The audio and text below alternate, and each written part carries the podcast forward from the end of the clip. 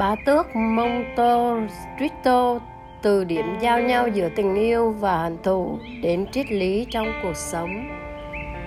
Nếu bạn đang cảm thấy cuộc sống đang chơi vơi và khó khăn thì sao bạn không thử đọc cuốn sách Bá tước Monte Cristo của tác giả Alexander Dumas.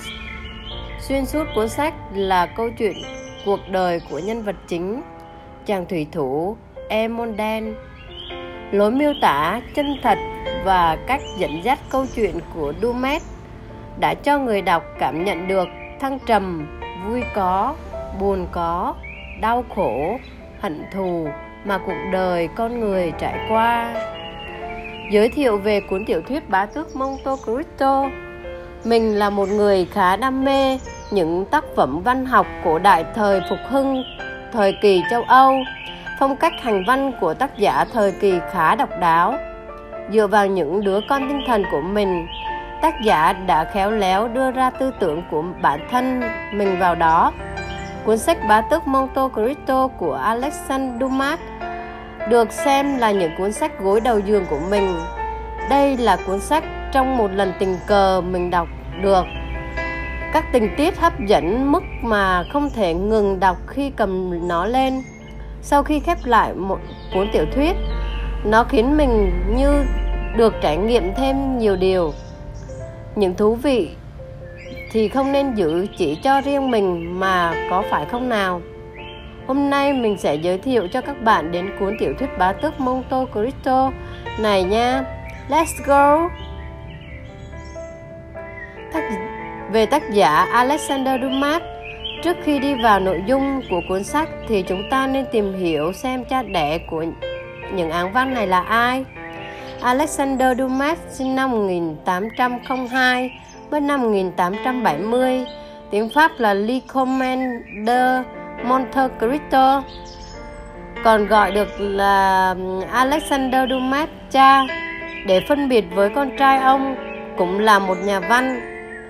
Bạn có thể biết Ông qua tác phẩm nổi tiếng Ba chàng lính ngự lâm Dumas là nhà văn có sức ảnh hưởng mạnh mẽ với kho tàng đồ sộ đa dạng cá thể như kịch, hồi ký, phóng sự, bút ký. Dưới ngòi bút của ông, những nhân vật đều có một cá tính riêng biệt, không pha trộn lại với nhau, luôn khắc sâu trong lòng tác giả à, độc giả. Mỗi cuốn sách cũng như những nhân sinh quan triết lý đời của ông gửi gắm vào đó.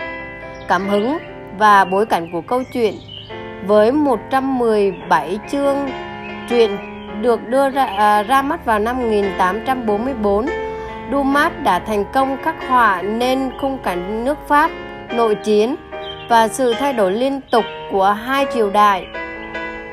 Chỉ những ai đã quen thuộc với lối văn học cổ điển mới có thể cảm nhận được và hiểu rõ được bối cảnh rối ren này. Câu chuyện xoay quanh về công lý, sự báo thù, lòng từ bi, khoan dung và kể theo phong cách tự truyện, phiêu lưu. Cảm hứng của câu chuyện bắt đầu từ một câu chuyện có thật mà Dumas tìm thấy trong một cuốn hồi ký.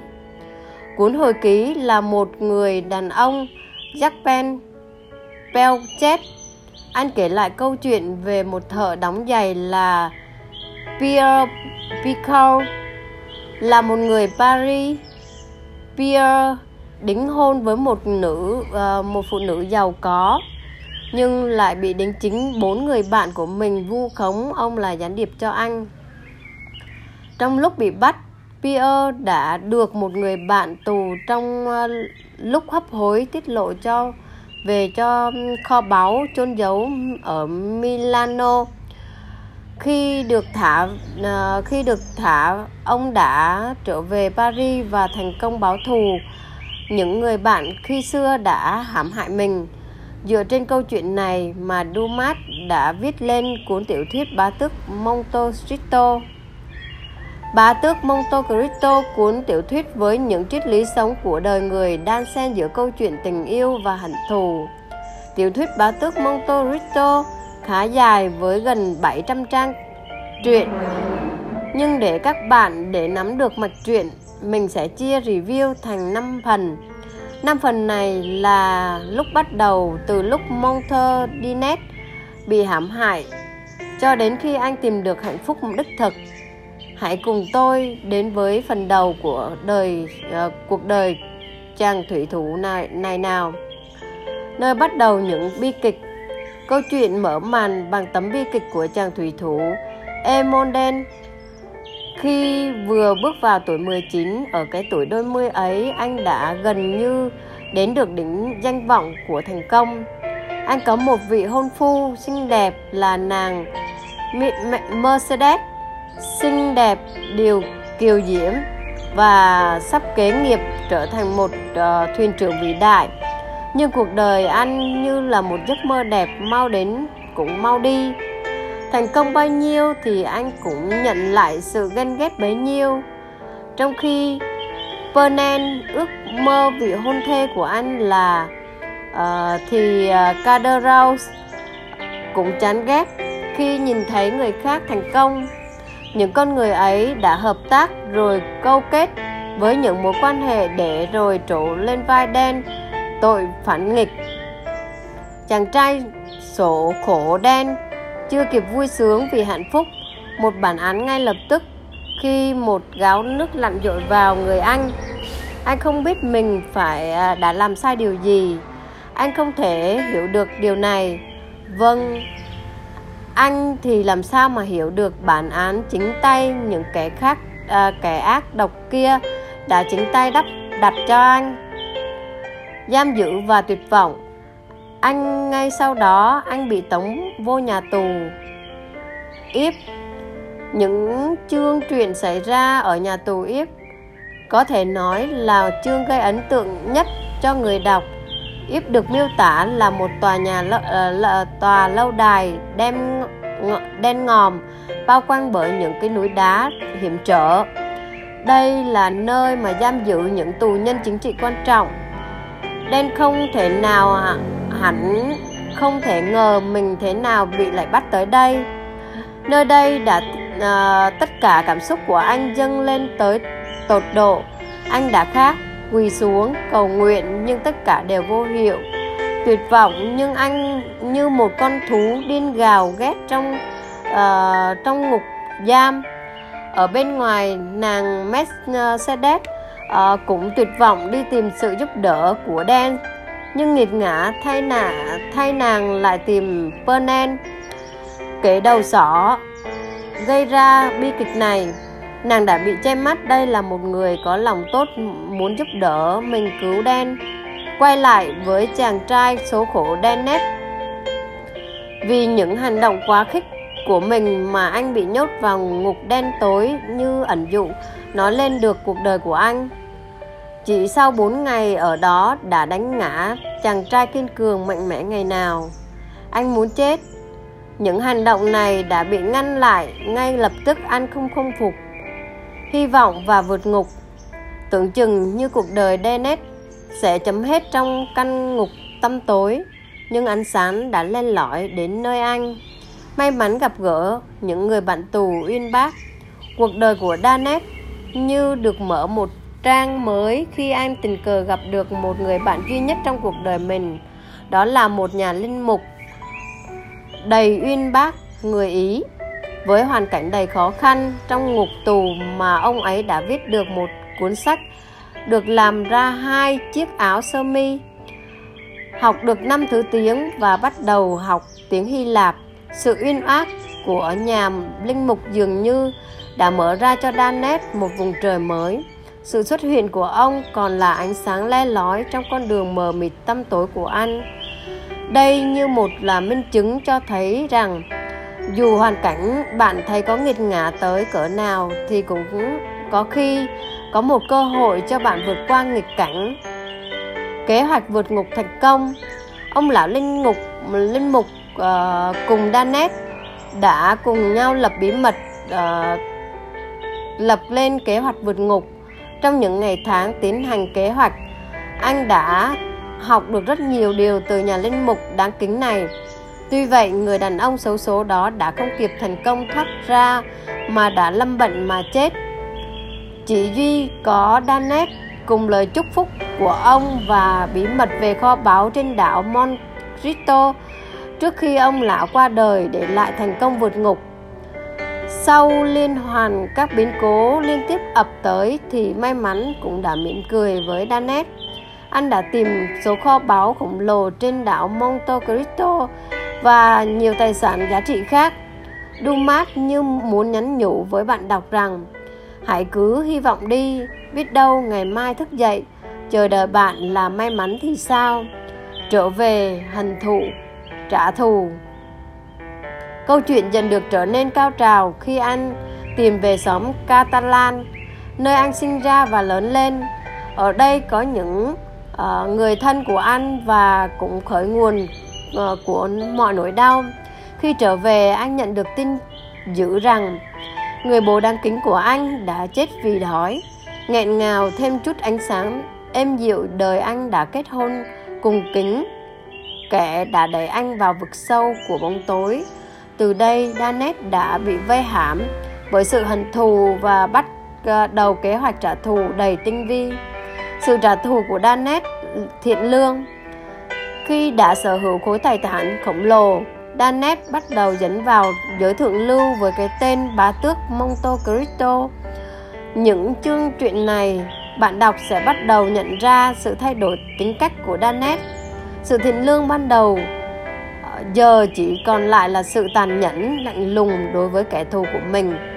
Mỗi nhân vật trong bá tước monte cristo ai cũng được tâm tư giấu kín ẩn sông bên trong danet đã từng bước lên kế hoạch xé rách từng chiếc mặt nạ của họ.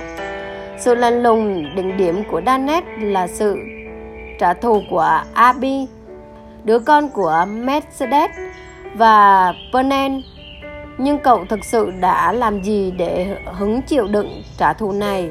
Đây là chỉ là ân oán của thế hệ trước thì lũ trẻ. Trong truyện An, được miêu tả thật ngây ngô và có phần trách thánh thiện. Hóa giải hận thù bằng lời xin lỗi muộn màng. Đi đến những chương cuối Danet đã trả thù được những kẻ đã nhúng tay vào vụ án năm đó. Nhưng dường như danh của anh đã mất đi động lực uh, sống của mình trong trận đấu súng giữa anh và Anbi anh đã trầm mặc để Anbi kết liễu chính mình nhưng Dumas đã tạo bước ngoặt mới cho cuộc đời của Danet Anbi đã thẳng thắn nói ra tội lỗi mà cha anh đã gây ra cho Danet lời xin lỗi của Anbi dường như đã mở ra nút thắt bao năm trong lòng anh. Cái kết đẹp cho con người phi thường, nghị lực. Thế nhưng cuộc đời có một số đã mất đi thì mãi mãi không quay về được lời xin lỗi đó sẽ trả lại 14 năm tù trong lâu đài ép. Cũng không thể trả lại mạng sống của cha anh mà càng không trả lại được người yêu của anh. Lời xin lỗi này đã quá muộn màng. Cho dù trong tay Danet giờ đã có đầy đủ tài sản, tiếng tâm và cả địa vị, nhưng anh vẫn cảm thấy sự cô đơn, vây hãm bản thân. Ý định chết đi cũng không ngừng nung nấu trong tâm trí anh. Nếu câu chuyện dừng ngay tại đây thì có là uh, có là một cái kết đầy bất công trong cuộc đời Danet. Dumas là một uh, đã không quên sự kịch tính mà đã thay đổi trong chương cuối cùng của tiểu thuyết. Phép màu xảy ra khi nàng hay đi xinh đẹp đã làm lay động trước góc tối của trái tim u tối của anh. Cuối cùng, Danet đã tìm được cho mình một người thân, một người hết lòng yêu anh, trốn bình yên để tìm về. Cảm nhận về cuốn sách, xuyên suốt hành trình câu chuyện là những câu hỏi mở mà tác giả dành cho độc giả sự trả thù liệu rằng có thể khiến bản thân chúng ta được hạnh phúc hơn không nhìn người khác đau khổ thì ta có thể cười lên được không danet đã dùng chính cuộc đời anh để trả lời những câu hỏi đó. Điều đó là không thể. Sự trả thù cuối cùng sẽ chỉ còn lại uh, trống rỗng và cô độc mà thôi. Thậm chí thậm chí sự trả thù đã khiến anh bị mờ mắt mà không cảm thấy được sự quan tâm ấm áp dành cho mình. Con người ai mà chẳng phải trải qua khổ đau chọn cách bỏ qua mà mạnh mẽ vượt lên trước mở, uh, ờ, trước mới là đáp án kêu ngạo của bản thân đối với mọi thứ là vận mệnh. Cảm nhận cuốn sách dưới ngòi bút của Alexander Dumas. Dưới ngòi bút của Dumas những nhân vật lần lượt xuất hiện sinh động. Bạn có thể cảm nhận được những nhân vật này sống ngay ờ, trước mắt bạn. Ông cũng rất thành công khi thay đổi nhân vật bạn có thể cảm nhận được sự chuyển biến nội tâm của Dunet dưới ngòi bút của ông. Tuy cuốn sách khá dài, nhưng Dunet không bao giờ làm cho độc giả của mình để rời khỏi mắt cuốn sách. Những tình tiết trong cuốn sách được ông sắp xếp một cách logic. Những tình tiết cao trào của cuốn sách luôn khiến độc giả phải thán phục người tác giả thật tài tình nếu chỉ đọc lướt qua mà bỏ đi một số chương, bạn sẽ không thể cảm nhận được mạch truyện nó, mọi chi tiết mà Dunet, uh, Dumas uh, bỏ vô. Chưa bao giờ là thừa. Qua cuốn sách, Dumas thể hiện quan điểm của bản thân và nêu triết lý cuộc sống. Ông đã mạnh mẽ lên án sự xuống cấp uh, xuống thấp của xã hội lúc bấy giờ những sợ ờ, xấu xa, ẩn sâu trong tâm hồn của mỗi người. Nhưng ở đâu đó luôn có những con người tốt đẹp sau nghịch cảnh là một ngày mai tươi sáng. Qua cuốn sách này, ta cũng học được nhiều nhân sinh của cuộc đời. Một, lúc nào đó nếu bạn, nếu như cuộc sống trở nên quá nghiệt ngã và bất công, từ bỏ và ngã xuống quá sớm, không phải dấu chấm hết của mỗi uh, của mỗi nó vấn đề. Mà nó dấu phẩy để bắt đầu những tấn bi kịch khác. Và biết đâu ngày hôm nay là ngày mưa rào ngày mai là nắng ấm. Cuộc sống nào ai biết được những tương lai điều gì sẽ đến. Hãy hiên ngang mở rộng vòng tay đối với đời.